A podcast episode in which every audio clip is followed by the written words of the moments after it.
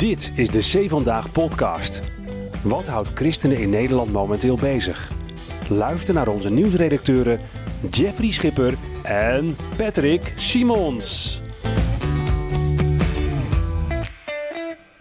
Het christendom heeft een gebrek aan mannelijkheid. Altijd maar dat kruis en dat lijden, de andere wang toekeren. Slappe hap volgens Thierry Baudet. Reden om erover door te praten in de C Vandaag podcast. Ja, daar zijn we weer. Nou, Dit is toch wel een hele mooie opening, vind ja, je niet? Ja. Het begin klopt wel als ik naar jou kijk. Hm? Het begin klopt wel als ik zo naar jou kijk. Het begin? Gebrek aan mannelijkheid. Ja, wat dat betreft ben ik een echte loser die het christendom nodig heeft. Ja, Om een beetje... ja.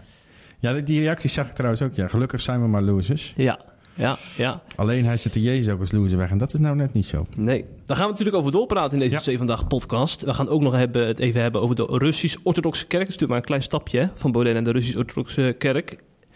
En we gaan nog met een bijzonder nieuwtje afsluiten over het imago van Jezus oppoetsen met tientallen miljoenen dollars. Ja, dat gebeurt gewoon in op 100 deze miljoen. wereld. 100 miljoen zelfs. Ja, dat, dat is het exacte bedrag. Ja, hè? ja. Ja, daar gaan we het ook nog later over hebben. Maar ik ben eerst even benieuwd, Pet, hoe bevalt het sporten? Ga je nou elke podcast over sporten beginnen, ja? Ja, zeker. Ja. Ja, jij bent er zo druk mee. Ja, dat klopt. Nou, het bevalt goed. Ja, en dat doe je elke, Dag. letterlijk. Ja, nou, bijna elke dag. Behalve, zon- behalve zondag, Jeffrey. Ja, Ja. uiteraard. Ja. ja. Zondag sport ik mijn geestelijk leven. Juist, goed gezegd. Ja. Nee, ik denk dat eh, predikanten uit Katwijk die meeluisteren daar trots op zijn als je dat zo zegt. Nou, ik hoop het. Ja. Waarom nou Katwijk ook weer precies? Nou, dat, ik heb gehoord dat wij daar eh, door een eh, hardlopende dominee beluisterd worden. Oh ja, die je hebt wel zes keer benoemd in de podcast. hè? Je mag het gerust nog een keer doen. Blijft toch leuk. Ik zie het nu gewoon altijd voor me. Elke, elke week als hij maar hardlopen wordt, zo, Ja. dan komt hij weer langs in Ja. onze podcast. Ja, Windowshaartjes. Ja. als hij haren heeft, ik weet het niet. Nou ja, dat heeft hij. Jonge vent hoor. Ja, dat Ja. maakt niet uit, ik ook. Ja, ja, dat is ook weer zo, ja. Maar eerst de ergernis van de week.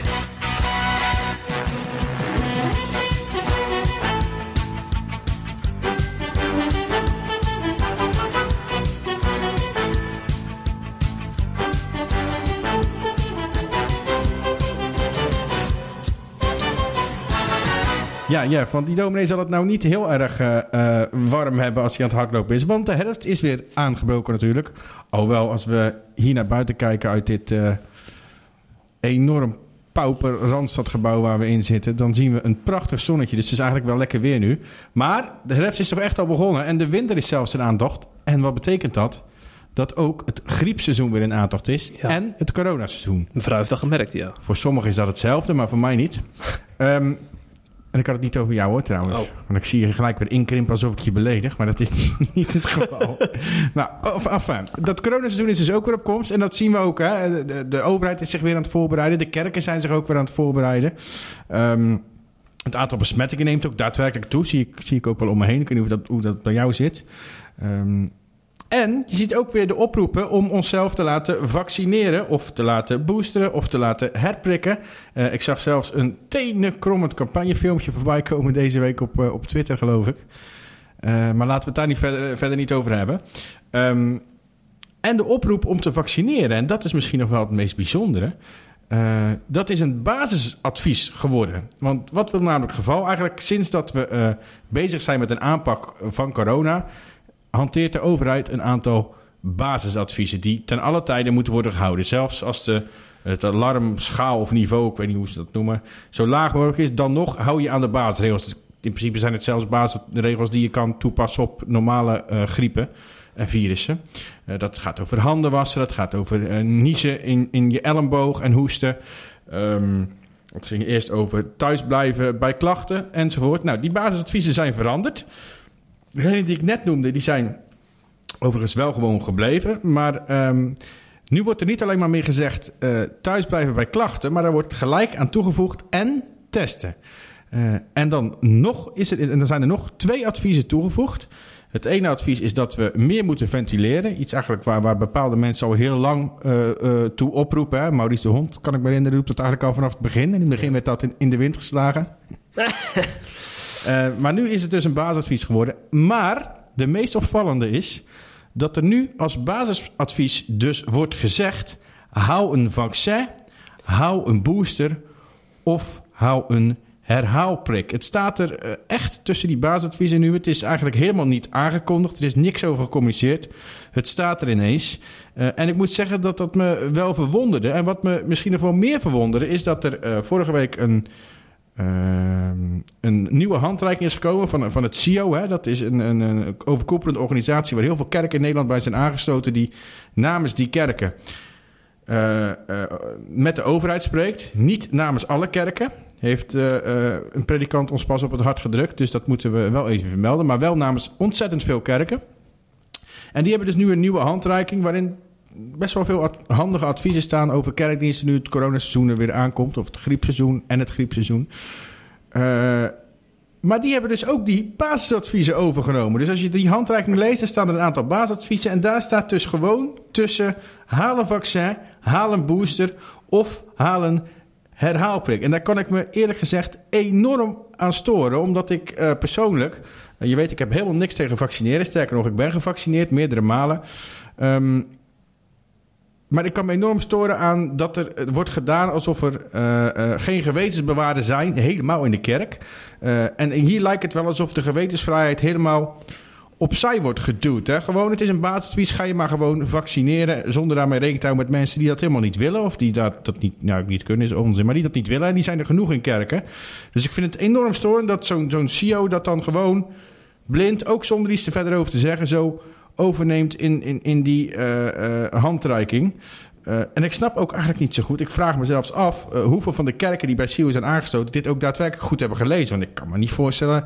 Ik kan wel wat kerken noemen die hier niet achter staan. En die absoluut niet als basisadvies aan hun kerkgangers zeggen: laat je herhaal prikken. Ja, dus ja. laat je vaccineren, laat ik nog even te zeggen. Maar laat je herhaal prikken. Ik geloof mm -hmm. niet dat, dat, dat, dat, dat, dat alle kerken daarmee eens zijn. Misschien overdrijf ik het, Jeffrey. Misschien is het een beetje mijn eigen allergie. Omdat ik uh, uh, een beetje allergisch ben inderdaad voor, voor prikdrang. Of prik, prikdwang. Nou, dwang is het sowieso niet. Maar ik vind dit wel drang. Absoluut prikdrang. Uh, dus misschien ligt het aan mij. Maar ik, ik heb me er aan gestoord. Het laatste nieuws uit Christelijk Nederland bespreken we in de C Vandaag podcast.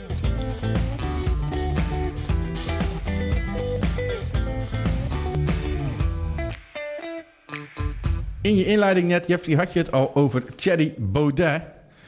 Uh, de oom van Minerva.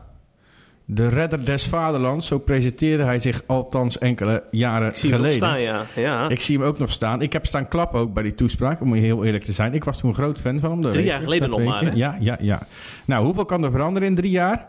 Ik ben in ieder geval geen, geen grote fan meer van hem. En heel veel mensen niet meer, als ik het zo zie aan, uh, uh, aan, aan de peilingen. Uh, en daardoor lijkt het wel alsof hij steeds radere dingen gaat doen om uh, de aandacht op zich te vestigen. Nou, dat heeft hij deze week weer gedaan. Is hem overigens opnieuw weer gelukt.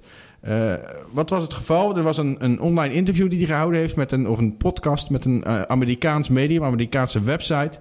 Um, en daarin heeft hij verschillende bijzondere dingen gezegd. Die website was overigens Geopolitics and Empire. Um, en er, zijn, er werden al snel na dat interview, dat duurde totaal geloof ik een uurtje. En al snel na dat interview werden er allerlei stukjes uit uh, uh, het interview geknipt en verspreid op social media. Waar ik overigens niet zo heel fan van ben. En die vrouw is er heel druk mee ook, hè? Ja, dat is een bepaalde vrouw, Marina Meel heet mm. ze geloof ik. Mm. Ik ben door haar geblokkeerd op Twitter. Oh. Waarom snap Misschien ik niet? Dacht, dacht ze, jij bent Baudet met die, die baard van je? Ik ben altijd de vriendelijkheid zelf op Twitter. Maar dat komt samen nog uit de tijd van dat ik ietsje, van het, ah. dat ik ietsje meer sympathie voor Baudet ja. had, vermoed ja, ik. Ja, ja, ja. Uh, en ik vind dat zij, zij, zij deelt vaak fake news. Geknipt fake news. Oeh. Dus we nemen Forum voor Democratie en Baudet vaak en terecht kwalijk... dat ze filmpjes uh, knippen, uh, plakken op zo'n manier dat, dat het gewoon fake news is. Dat het niet klopt.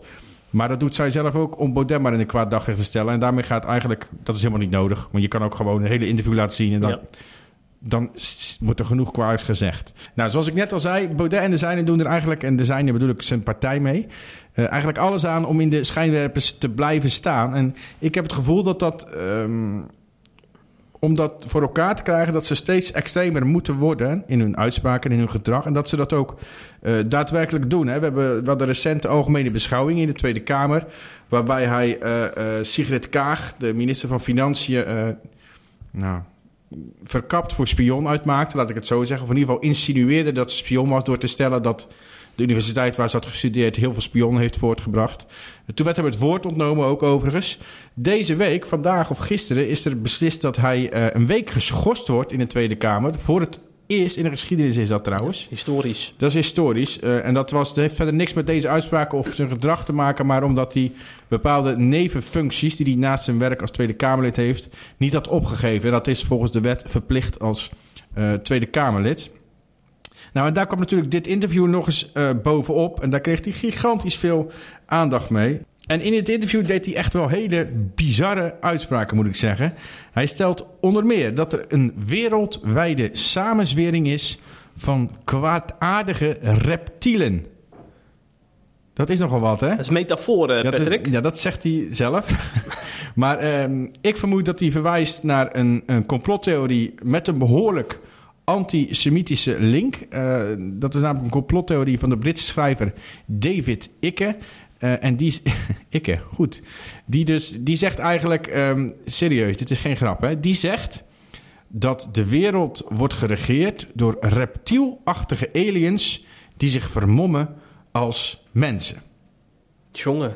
Ja, en dan wordt vaak met dat reptielen, um, ik zou zeggen, zoek Bart Wallet, dat is een hoogleraar op, zoek die eens op op Twitter. Heel goed is die. Um, die legt daar even uit wat nou precies de antisemitische link is met deze uitspraak. Ik kan over die reptielen, zo worden Joden namelijk ook vaak genoemd in de geschiedenis.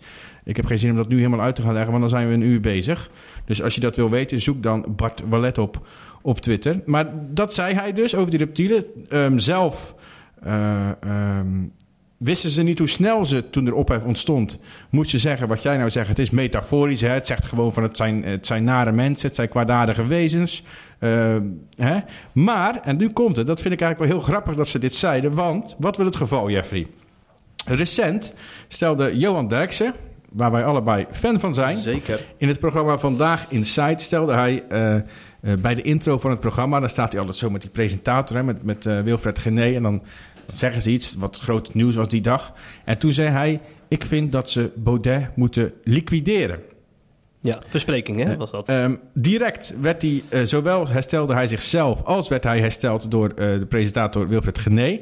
Uh, waarna ze uitlegde, nee, daar bedoel ik natuurlijk niet letterlijk liquideren mee, maar daar bedoel ik metaforisch, beeldspraak. Dat kan het ook gewoon betekenen volgens de Vandalen.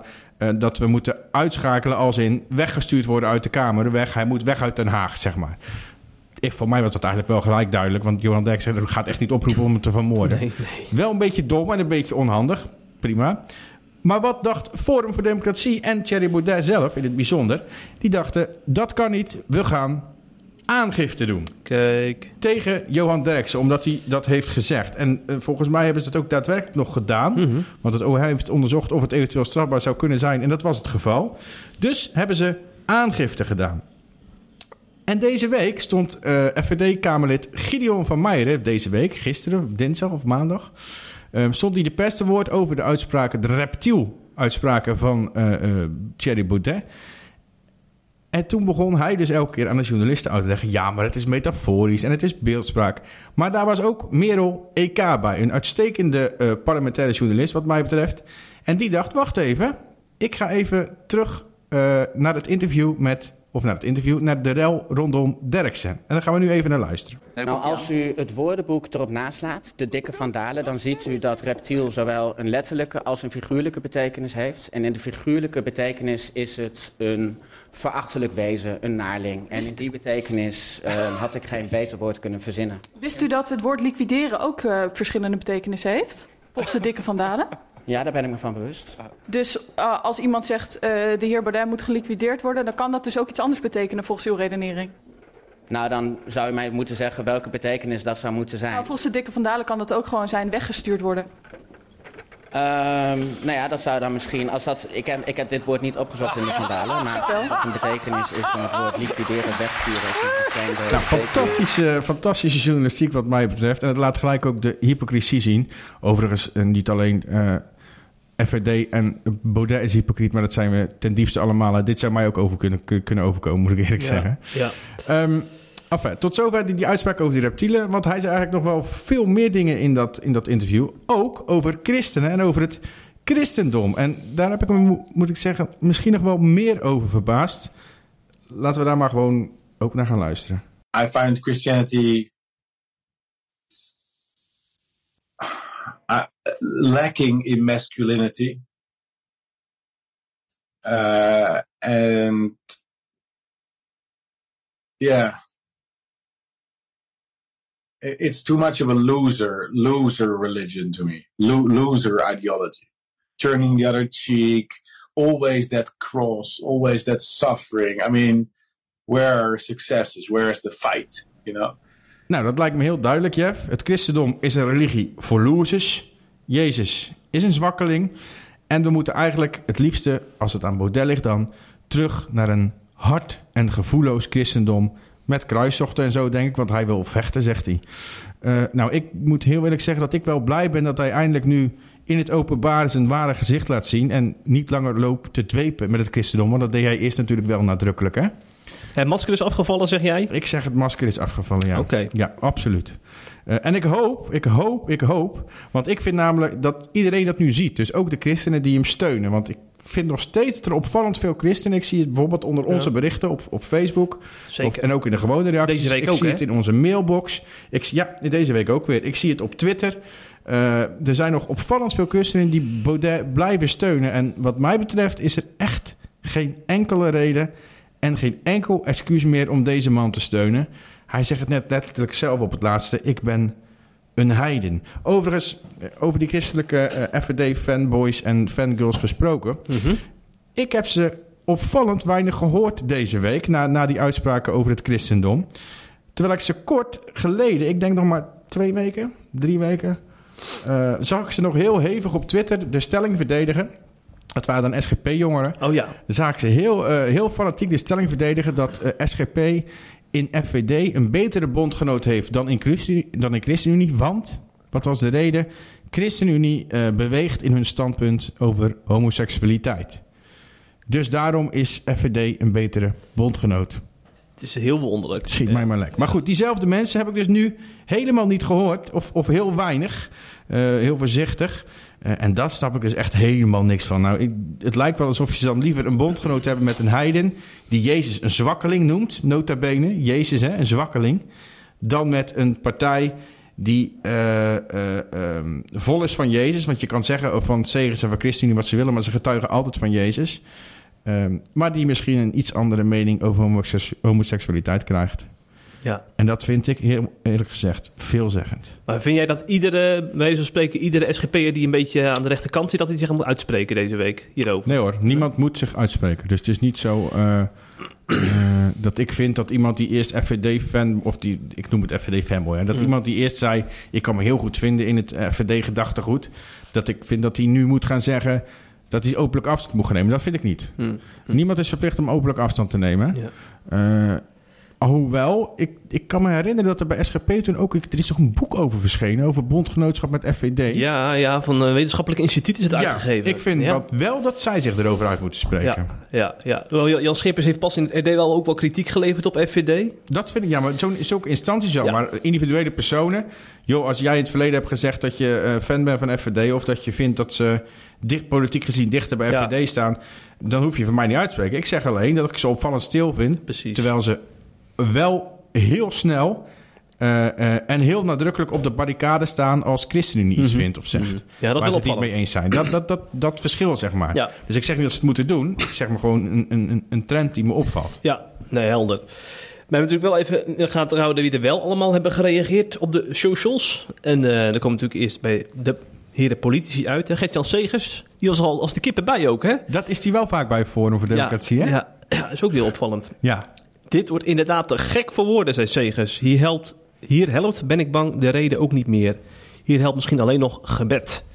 En dan zag ik dat Sander, Sander Schimmelpenning Ja, daar ook weer op reageerde. Hè? dat, Van, die, eh, dat, dat, dat, die, dat is die eigenwijze kabouter. Ja, van de Volkskrant, Ja. columnist. Dat, ge- dat ook eh, eigenlijk geen zin heeft om om gebed te vragen of zo. Ja, dat is ook weer zo makkelijk. Sowieso zit ik me altijd te ergeren aan, eh, aan die mensen. Dat zag ik nu bij Segers, zag je dat ook weer heel erg goed. Onder andere Sander Schimmelpenning, maar ik heb ook weer andere mensen op Twitter zien reageren. Die beginnen dan op het moment dat Segers zoiets zegt, of schrijft... beginnen ze gelijk weer... Ja, maar jij gelooft zelf in een man op een wolk en een sprookje. Oh, en je gelooft in een sprookjesboek. Eh, eh, Volwassen mensen hebben het Volwassen hè? mensen, ja, volwassen mensen. Ja. Die dan zeggen, eigenlijk ben je net zo erg. Baudet die begint over een verzinsel, maar jij, jij zelf ook. Alsof bidden helpt. Bidden heeft nog nooit iemand geholpen, bla, bla, bla. Ik word daar zo moe van. ja, ja. ja. Joh, ga een leven zoeken. Nou, dan gaan we snel op de reactie van Rodi van Heist, landelijk voorzitter van SGP Jongeren. Hij schrijft, terwijl Baudet Poetin is a hero and he must win uitspreekt, schieten de beelden uit Bucha, en waar al die lijken op straat lagen in Oekraïne, door mijn hoofd. Meedogenloos en compleet losgezongen van de werkelijkheid, zegt eh, Van Heist. Als voorman van de SGP Jongeren is het toch wel eh, goed om een statement te maken, denk ik. Nou, Dat is een taak ook wel, toch? ja. uithangbord. En dan hebben we Don Seder, ChristenUnie-Kamerlid. Baudet heeft gelijk, zegt hij. Het christendom is voor losers en ik ben er één van. Halleluja! Volgens mij zit hij ook in zo'n kerk waar ze dat om de 10 minuten roepen, denk ik. Prachtig, prachtig. Vind ik nog, Ja. nog de mooiste reactie. En dan verwijs je naar 2 Korinthe 13 vers 4, hè? Hoewel hij gekruisigd is door zwakheid, leeft hij door de kracht van God. Prachtig. Ook wij zijn immers zwak in hem, maar we zullen ten opzichte van u leven met hem door Gods kracht. Zo is dat. Ja, ik zag ook andere bijbelteksten voorbij komen waarin eh, het evangelie werd voorgesteld als een dwaasheid, hè? In de ogen van mensen die het evangelie niet eh, begrijpen. Dat is ook wel een voorbeeld hiervan, hè? Zo is dat. Dat is, precies, dat is het precies. Ja, ja. Timo Tichelman, ik ken hem nog niet, maar ik vond hem erg scherp. Ja, dat is een hele conservatieve SGP-jongere volgens ja, mij. precies. Ja. Het zou nuttig zijn als sommige rechtsdenkende christenen zich eens expliciet tegen FVD zouden keren, in het bijzonder tegen de partijleider. Verwerp alle schijn van het heulen met de vijand, zodat hun daden niet de eer van Christus kunnen beschadigen. Ja, dat is ook nog eens eh rake taal. Herman Meijer, proponent in de PKN en eh, tekstschrijver. Volgens mij heeft hij ook banden met de Stichting Hulpvervolgde Christenen. Ik dacht dat hij wegging. Oh, is hij daar weg? Die is uitgezonden volgens Oh, mij, uit- toch? Ja, zen- zendingswerk in Ja, Afrika. ja. ja, je hebt gelijk. Ja. Dat hij daar internet heeft. Hij zegt, ik ben een loser die steeds weer moet terugvallen op het kruis. Klopt wel, ja. En toch ook meer dan een overwinnaar door hem. Vind ik altijd heel mooi eh, dat mensen dat nog even toevoegen. Want er zijn natuurlijk niet alleen maar losers. Hè. Sommigen doen net alsof het daarbij moet blijven. Ja. En nu komt de mooiste reactie. Ah, kijk, dus jij zegt dat ik een goede selectie heb gemaakt. Nee, ik zeg alleen maar dat Oh. dit een hele mooie reactie Oké, is. David Bogert, EO-presentator. Blijkt telkens weer, rechts cultuurchristendom of wat er nog van over is, heeft niets met Jezus en nog minder met het kruis. Wees op je hoede als mensen gloedvol over het christendom praten, maar nooit over Jezus. Daar sta jij dus helemaal achter, begrijp Daar ik. sta ik volledig achter. Ja. Terwijl je cultuurchristendom Ja. toch ook wel eh, prima vindt, over het, over het algemeen. Niks mis mee, maar wees wel op je hoede. Ja, Overigens, wees net zo op je hoede als mensen... eh, hij zegt nu gloedvol over cultuur-christendom praten. Ehm, maar wees net zo op je hoede als mensen gloedvol over de kerk praten... of Oh, over ja. theologie praten... Of over regels praten, of over conservatisme praten, of over wat dan ook praten, maar niet over Jezus. Dus daar kan je eigenlijk alles invullen. Maar ik vind het een hele goede stelling. Ja, ja. Wordt het tijd, we, we hebben natuurlijk een eh, digitaal tempelplein tegenwoordig, om al die rechtsdenkende christenen die met Baudet een beetje, een soort van, eh, toch, een, toch een beetje steunen, Mhm. om die daar eens op het tempelplein te zetten. Ja, als jij de eerste steen wil gooien. ik, ik niet. Eh, nee, dat is ook, je beeldspraak is overdreven. Ik vind wel, wat ik net al eigenlijk zei, ik vind wel dat je eh, als christen Baudet nu niet meer kan steunen. Nee. Mm. Iemand die zich zo nadrukkelijk uitspreekt. Ik ben een heiden, zegt hij letterlijk. Hè? Ik ben een heiden. En die zich zo nadrukkelijk uitspreekt tegen het christendom, ehm, tegen het kernprincipe ook van het christendom. Hè? Want hij Ja. begon, oh, die andere wangen, zwakkigheid, het kruis, allemaal zwak. uh. Hij wil een, hij wil een, een, een... Eigenlijk kan je achter zijn woorden zien, hij wil nieuwe kruistochten. Hij wil een christendom wat uit is op macht, wat uit is op kracht, wat uit is op geweld, wat uit is op oorlog. Wat, wat... En dat is precies wat de discipelen ook van Jezus dachten. Hè? Die komt, en die gaat ons verlossen van de Romeinen, die gaat een koninkrijk maken. En Jezus liet juist zien, ik, ik ben voor iets heel anders gekomen. Ik ben gekomen om te sterven. Ik ben gekomen om aan het kruis te gaan. Wat voor sommigen een dwaasheid is, dus Mhm. voor Baudet een dwaasheid is. Ja? Eh, dus ik vind dat je daar als christen absoluut niet meer kan steunen. Nee, absoluut niet. Nee, je zegt inderdaad niet maar, meer. maar vermanen Mhm. eh, vind ik wel ver gaan. Ver gaan. Vind ik ver gaan. Ver spatie gaan. Ja, ja. Iemand vermanen is... mm, ja. Wie ben jij bedoel je? Om iemand te precies, vermanen. Ja, dat bedoel je. Precies. Nou, deelde Sjeer Kuiper, voormalig hoofdredacteur van het Nederlands Dagblad, een, een screenshotje waarin Baudet een tijdje geleden nog uitsprak. eh, ik zou mezelf een christenvriend willen noemen. Misschien ben ik wel een bepaald soort christen. Dus en nu zegt hij dus dat hij een heiden is, maar vijf jaar geleden zei hij nog dat hij een een halve christen was. Ja, en hij zei ook... Hij zei, ik, dat heb ik ook in het artikel wat ik hierover heb geschreven, heb ik dat gezet. Hij zei eh, eh, twee jaar geleden ook nog dat Jezus een grote voorbeeld was. En nu noemt hij Jezus een zwakkeling. Ja. Dus het is, wel- het is, ja, het is heel, heel vreemd. Hoewel, hij zei toen ook al wel dat hij dat andere wang-principe, Ja, dat... dat, hij dat onzin vond. Maar Ja. Jezus was wel zijn grote voorbeeld. Hm. En daar is nu eh, heel weinig van over. ja, ik probeer dan ook een beetje in de spiegel te kijken. Want wij zijn natuurlijk ook wel een platform die dat dan echt gaan delen. Hè? Als politici zich over christendom of Jezus uitspreken. Ja. In de zin van, kijk nou wat opvallend. Mhm. Denk ik van, met de, met de kennis van nu hadden we dat dan... eh, Jawel.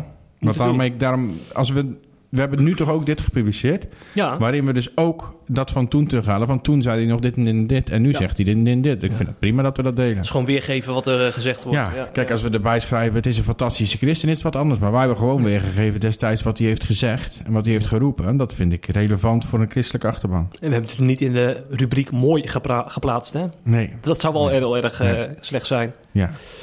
Ja, dat zou wel heel slecht zijn. ja. Ja. Maar daar hou ik me nooit zo mee bezig, hoor, met die rubriek, eerlijk gezegd. Nee? Nee. Doe jij dat? Eh, nee, maar ik moet wel eerlijk zeggen... eh, soms wordt er een liedje gedeeld van Sela of van Ja. uh, Urker Koor of zo. En als ik het dan luister, Ja. dan snap ik wel dat mensen fan van die rubriek zijn. Ja. Ja, Ja. ik zei ook niet dat het een slechte rubriek was. Ik zei alleen dat ik me er niet mee Ja. bezighoud. Nee, oké, oké. Vandaag staat trouwens weer een heel mooi liedje van Cela op. Of was dat dan morgen? Van vandaag was dat. Die komt vanavond op Facebook. Over, Ja. eh, over mensen die iemand missen. Ja, Heel mooi ja. liedje. Ja, Zou ik zeker luisteren als ik... eh, goede tip van jou. ja. Genoeg over Baudet?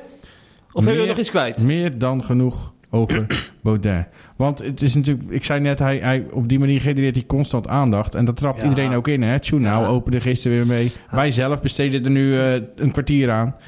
Dus ik vind het ook inderdaad wel genoeg. Ja. Segers riep dan eigenlijk een soort van op tot gebed voor Baudet. In de Russisch-Orthodoxe Kerk hebben ze een gebedsdienst gehouden. Voor een militaire overwinning in Oekraïne. Die werd daar afgesmeekt. Onder dat niet andere. echt geholpen? Nee, het helpt niet echt dat binnen. Nee. Het gaat niet zo goed met die Russen. Nee. Eh dan werd natuurlijk ook gebeden, onder andere door eh, patriarch Kirill. Die kennen we inmiddels wel, hè? Nou. Dat is een beetje de voorman van die Russisch-Orthodoxe Kerk. Ja. Eh, ik vind het toch goed om er eens een keer aandacht aan te besteden in de podcast. Want Nou. we hebben het natuurlijk wel over een kerk. Eh, ja, eigenlijk een wereldkerk, hè? Dat eh, honderdduizenden mensen behelst. En eh, gewoon echt hand in hand met Poetin loopt. Zowel voor als tijdens de oorlog. Daar komt Ja. geen verandering in. Ja. Dus we hebben daar, volgens mij een paar weken geleden, hebben we daar ook een premium artikel aan gewijd. Met dat achtergrondinfo daarover. En ik heb ook nog wat uitspraken opgezocht uit een NOS-artikel met een deskundige. Die dan ook uitlegt eh, eh, dat sinds de oorlog in Oekraïne de banden nog nauwer zijn geworden hè, tussen Poetin en de orthodoxe kerk. En dat ze eigenlijk niet zonder elkaar kunnen, want ze hebben elkaar gewoon morele steun beloofd. En het lot van de orthodoxe kerk is verbonden aan het lot van Poetin. Ook andersom. Ja, het is wederzijds. Als Poetin afgetreed wordt, is het einde aftreedt of doodgaat... Of, eh, en, en er komt een revolutie op gang in Rusland... is het einde orthodoxe kerk? Nou, dan gaan ze wel heel veel eh, aan populariteit, populariteit eh, verliezen in ieder geval. Ja. Oké. Ja, het hangt, het heil- ze gaan echt voor het heilige Rusland. Hè? Dat is ook een soort van missie van Poetin. Het is een beetje zoals de kerk vroeger was. Een beetje die, dat machts, dat machts, eh, machts Ja, instituut, zeg maar. klopt, klopt. Ik vind het ook een beetje vervangingstheologie. Want je, hebt, je, hebt, je leest natuurlijk over het verbond van God met het volk Israël. En heel veel mensen in, in Amerika maken ze er een soort van eh, Amerika van. Alsof dat daar het heilige volk is. In Rusland doen ze eigenlijk hetzelfde. Ja, Nederland ook. Nederland hebben ook zo'n varianten daarvan. Ja. Dat zie je hier ook heel erg terug. Levensgevaarlijk is dat dan ook, hè? Als dat zich uit in, eh, in oorlogen als deze in Oekraïne. Ehm, ja, misschien ook nog goed om te zeggen dat Kirill aan het begin van de oorlog... eh, ook een, wat argumenten deelde waarom die oorlog goed is. En dan noemde hij ook het eh, verval van normen en waarden in, eh, in het Westen. En dan verwees hij naar gay pride optochten onder andere. Die eh, de zonde als variatie in het menselijk gedrag vieren. Ja, en als je dat soort dingen al aanhaalt als reden om binnen te vallen militair... dan denk ik van, kunnen we deze man nog serieus nemen? Hè? Uitstekende reden. nee, dat is een grap, voor de duidelijkheid. Ja, heel goed, heel goed. voordat wij ook hier een, weer een bombrief krijgen. Ja. Maar ik probeer me dan toch voor te stellen hoe zoiets nou mis kan gaan in zo'n hoofd. Want dit is gewoon het hoofd van de Russisch-Orthodoxe Kerk. Het is niet eh, Jan Pietje uit de, uit de Achterhoek die nul volgers heeft op Twitter. Snap je wat ik bedoel? Dus je, moet, je, je citeert hem altijd, je neemt hem serieus. En dan zegt hij, een paar maanden geleden, zegt hij dan ook nog tegen Russische soldaten die worden uitgezonden naar Oekraïne. Vervul je militaire plicht. Eh, je zal voor eeuwig beloond worden in de hemel. Ja. Het koninkrijk van God is nabij. Zegt hij nog net niet. ja, dat laatste heeft hij wel gelijk in, denk ik. Kijk, is van God is wel dichtbij. Maar wat moeten, wat moeten wij hier nou mee, Patrick? Dit is gewoon de Bijbel en Gods woord en God gebruiken voor je eh, eigen gewin of je eigen politieke gewin of je eigen machtsposities gewin. Of hij is heel bang voor Poetin, dat kan ook nog. Ik ken hem niet persoonlijk. Maar dit is, ja, dit is natuurlijk al, al dit is zo, zo oud als de weg naar Rome en nog Mhm. ouder. Eh, dat mensen, gelovigen, de Bijbel misbruiken om eh een eh, standpunten door te rammen. Ja. Ook als het gaat om oorlog en ook als het gaat om machtsposities. Hm. Dus dat, kan, ja, dat, gebeurt, dat gebeurt echt al heel lang. Triest eigenlijk, hè?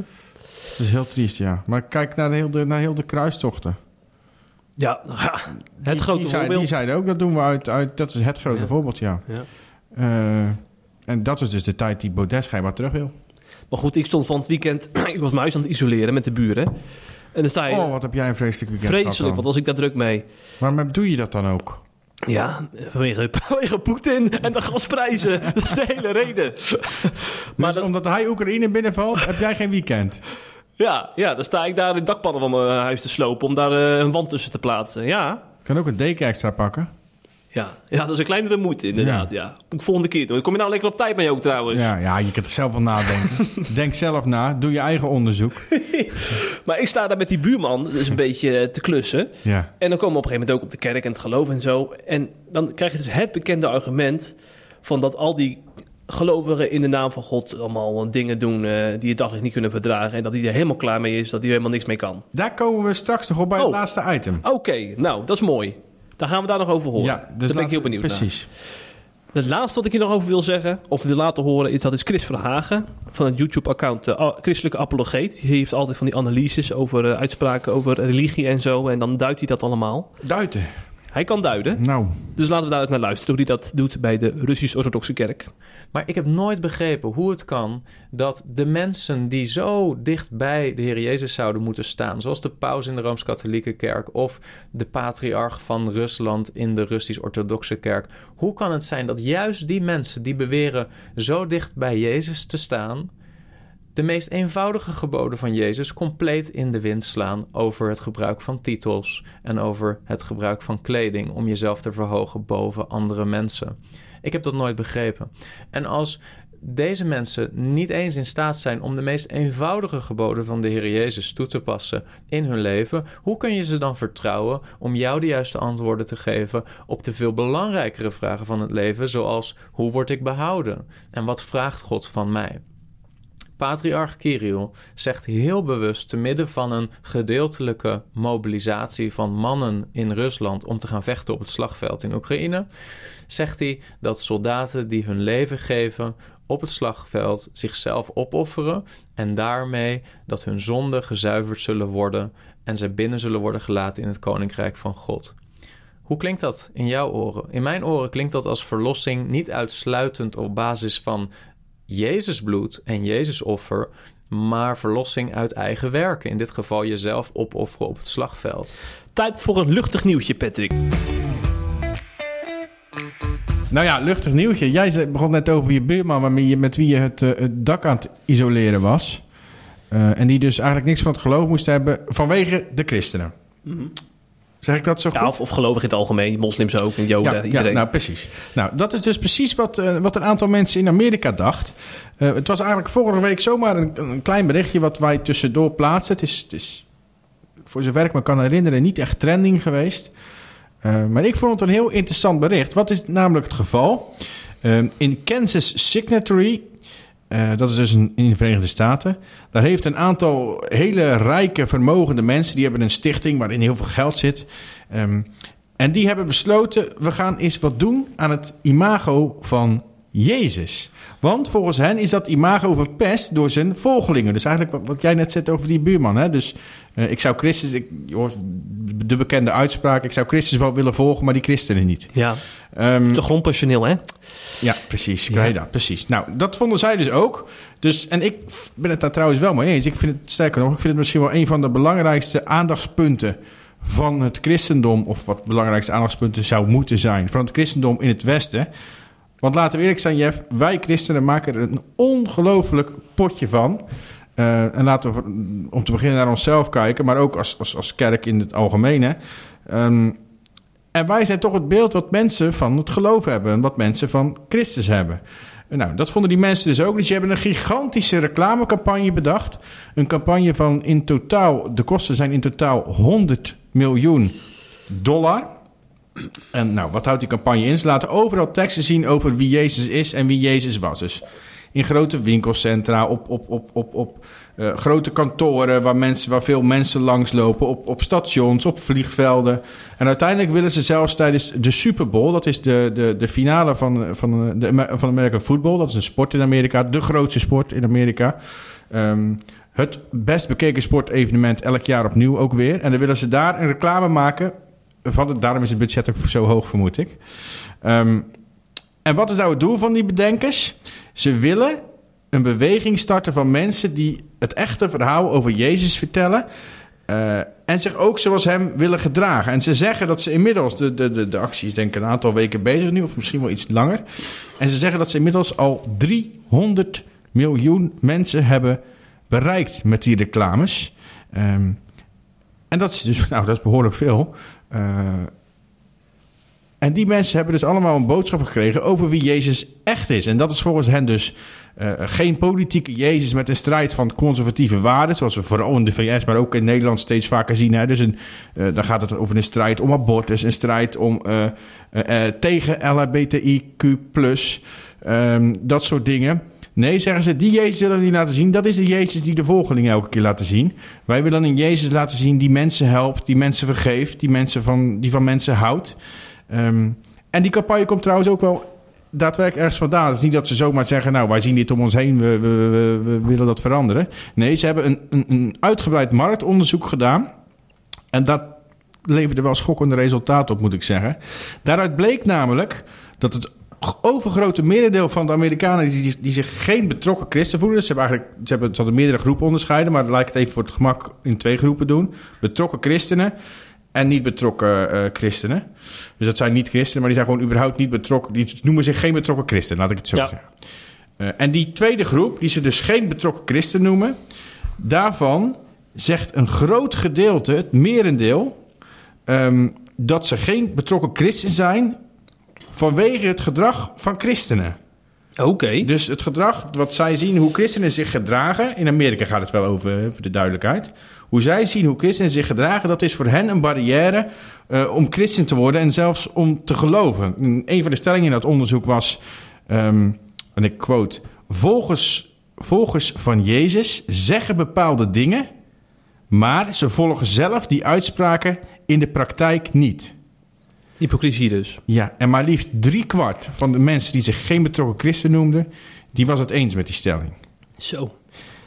Ter vergelijk, de betrokken christenen werd hetzelfde gevraagd.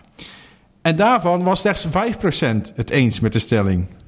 Oh. Dus er is een enorme kloof mm -hmm. uh, als het om dit gaat, hè, tussen hoe christenen naar zichzelf kijken en hoe uh, niet-christenen naar christenen kijken. En dat vind ik wel eigenlijk wel een heel bijzondere conclusie van dat onderzoek. Um, want je kan eigenlijk niets anders concluderen dan dat er een gigantisch gebrek aan zelfkennis is onder christenen. En aan dat, uh, aan, aan, dat gebrek aan zelfkennis wil die campagne dus iets veranderen. Overigens is dat natuurlijk niet het enige. Want ze hebben eigenlijk meerdere grote doelen. Als eerste, ze willen christenen in de spiegel laten kijken. En, en laten zien, joh, focus je op Jezus en niet op je, nou, onder meer je conservatieve waarden. En aan de andere kant willen ze natuurlijk mensen bereiken, en dat is misschien wel het grootste doel van de campagne, ehm, die door christenen een verwrongen beeld van Jezus hebben gekregen. En ze willen het echte beeld van Jezus juist laten zien. Nou, ik vind dat een prachtig streven om eerlijk te zijn. En ik zou zeggen, dat kunnen wij ook doen door heel klein bij jezelf te beginnen. Ehm, door misschien wat minder te praten over, eh, en laat ik het dan over mezelf hebben, over zaken als abortus, over eh, andere conservatief-christelijke waarden waar je voor staat. En toch wat meer te focussen op naaste liefde en op uh, mensen liefhebben en op mensen helpen. Want dat is namelijk wel wat Jezus deed. Hm. Ja, maar dit is precies, weet je wat ik, weet je waar ik aan moest denken? Daarom viel ik even stil. Ik zie een heel erg grote kloof wat dit betreft tussen de, maar de ChristenUnie-tak en de SGP-tak. Ja, SGP-tak is heel erg op abortus dit en LHBTI dat. En ChristenUnie doet, gaat bij zo'n spreken nog naar Polen toe om allemaal vluchtelingen te halen. Ja. En ik zie mezelf dus een beetje opschuiven. Aha, dat is interessant. Ja. Niet, ik, ik zou niet zomaar ChristenUnie stemmen hoor. Maar ik, ik, begrijp, ik begrijp ChristenUnie steeds meer, laat ik het zo zeggen. Ja. Ik begrijp ze steeds meer. Ja. Ehm, dat het niet om die, om die, om die waarden zijn. eh, je kan, ik ben heel erg voor het leven. Eh, tegen abortus, voor het leven. Tegen euthanasie, voor het leven. Ehm, maar als je dat als kille waarde eh, verdedigt. eh, zonder dat je nadenkt over de liefde Ja. van Jezus. Kijk, ik, ik heb het laatst ook al een keer genoemd. A- als je hier de straat op gaat om te protesteren tegen abortus en de, de Mars voor het Leven, wat ik een prachtig initiatief vind. Maar als je hier de straat op gaat om dat te doen. ehm, en je loopt elke dag op Twitter te, te vertellen dat je pro-life bent. En je eh, laat geen mogelijkheid om, of je staat zelfs bij een abortuskliniek met bordjes. eh, heb ik niet zoveel op tegen. Maar als je tegelijkertijd eh, het je weinig of niets doet, dat er aan de andere kant van de wereld duizenden, miljoenen kinderen zelfs sterven van de honger.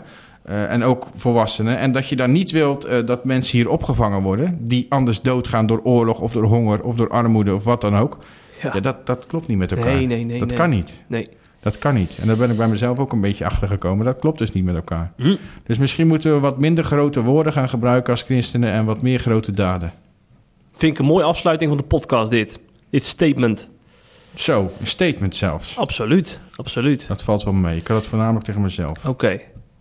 Dan gaan we volgende week eh, naar dokter Van Koten in Apeldoorn voor de podcast. Nou, Ik hoop dat er dan wat te bespreken is. dan heb Want, je een themapodcast. nee, nee, nee, dit wordt gewoon nieuws. Dus we hebben nu nog zeg maar een leeg draaiboek. Dat moet toch gevuld gaan worden door alle ontwikkelingen de komende dagen. Er gebeurt altijd wel iets, toch? Ja, wel hè. Ja. Vooral in de christelijke wereld hè. Dan Nou. heeft hij weer een mening. Dan, in, eh, dan heeft die synode weer een uitspraak gedaan. Nou, dat valt deze, deze week al mee trouwens. We hebben het nou niet over de CGK gehad hè. Misschien ook eens leuk om te benoemen. CGK-loze Ja, podcast. misschien is het wel een keer leuk omdat we het allemaal dat we het gewoon sowieso een keer niet over synodes enzovoort hebben. Ja. Ik heb ook heel weinig over de gereformeerde gemeentesynode gezien op, op onze website. Klopt dat? ja, alleen over de eenheid eh, dat er een commissie komt om daarover te, be- te bezinnen.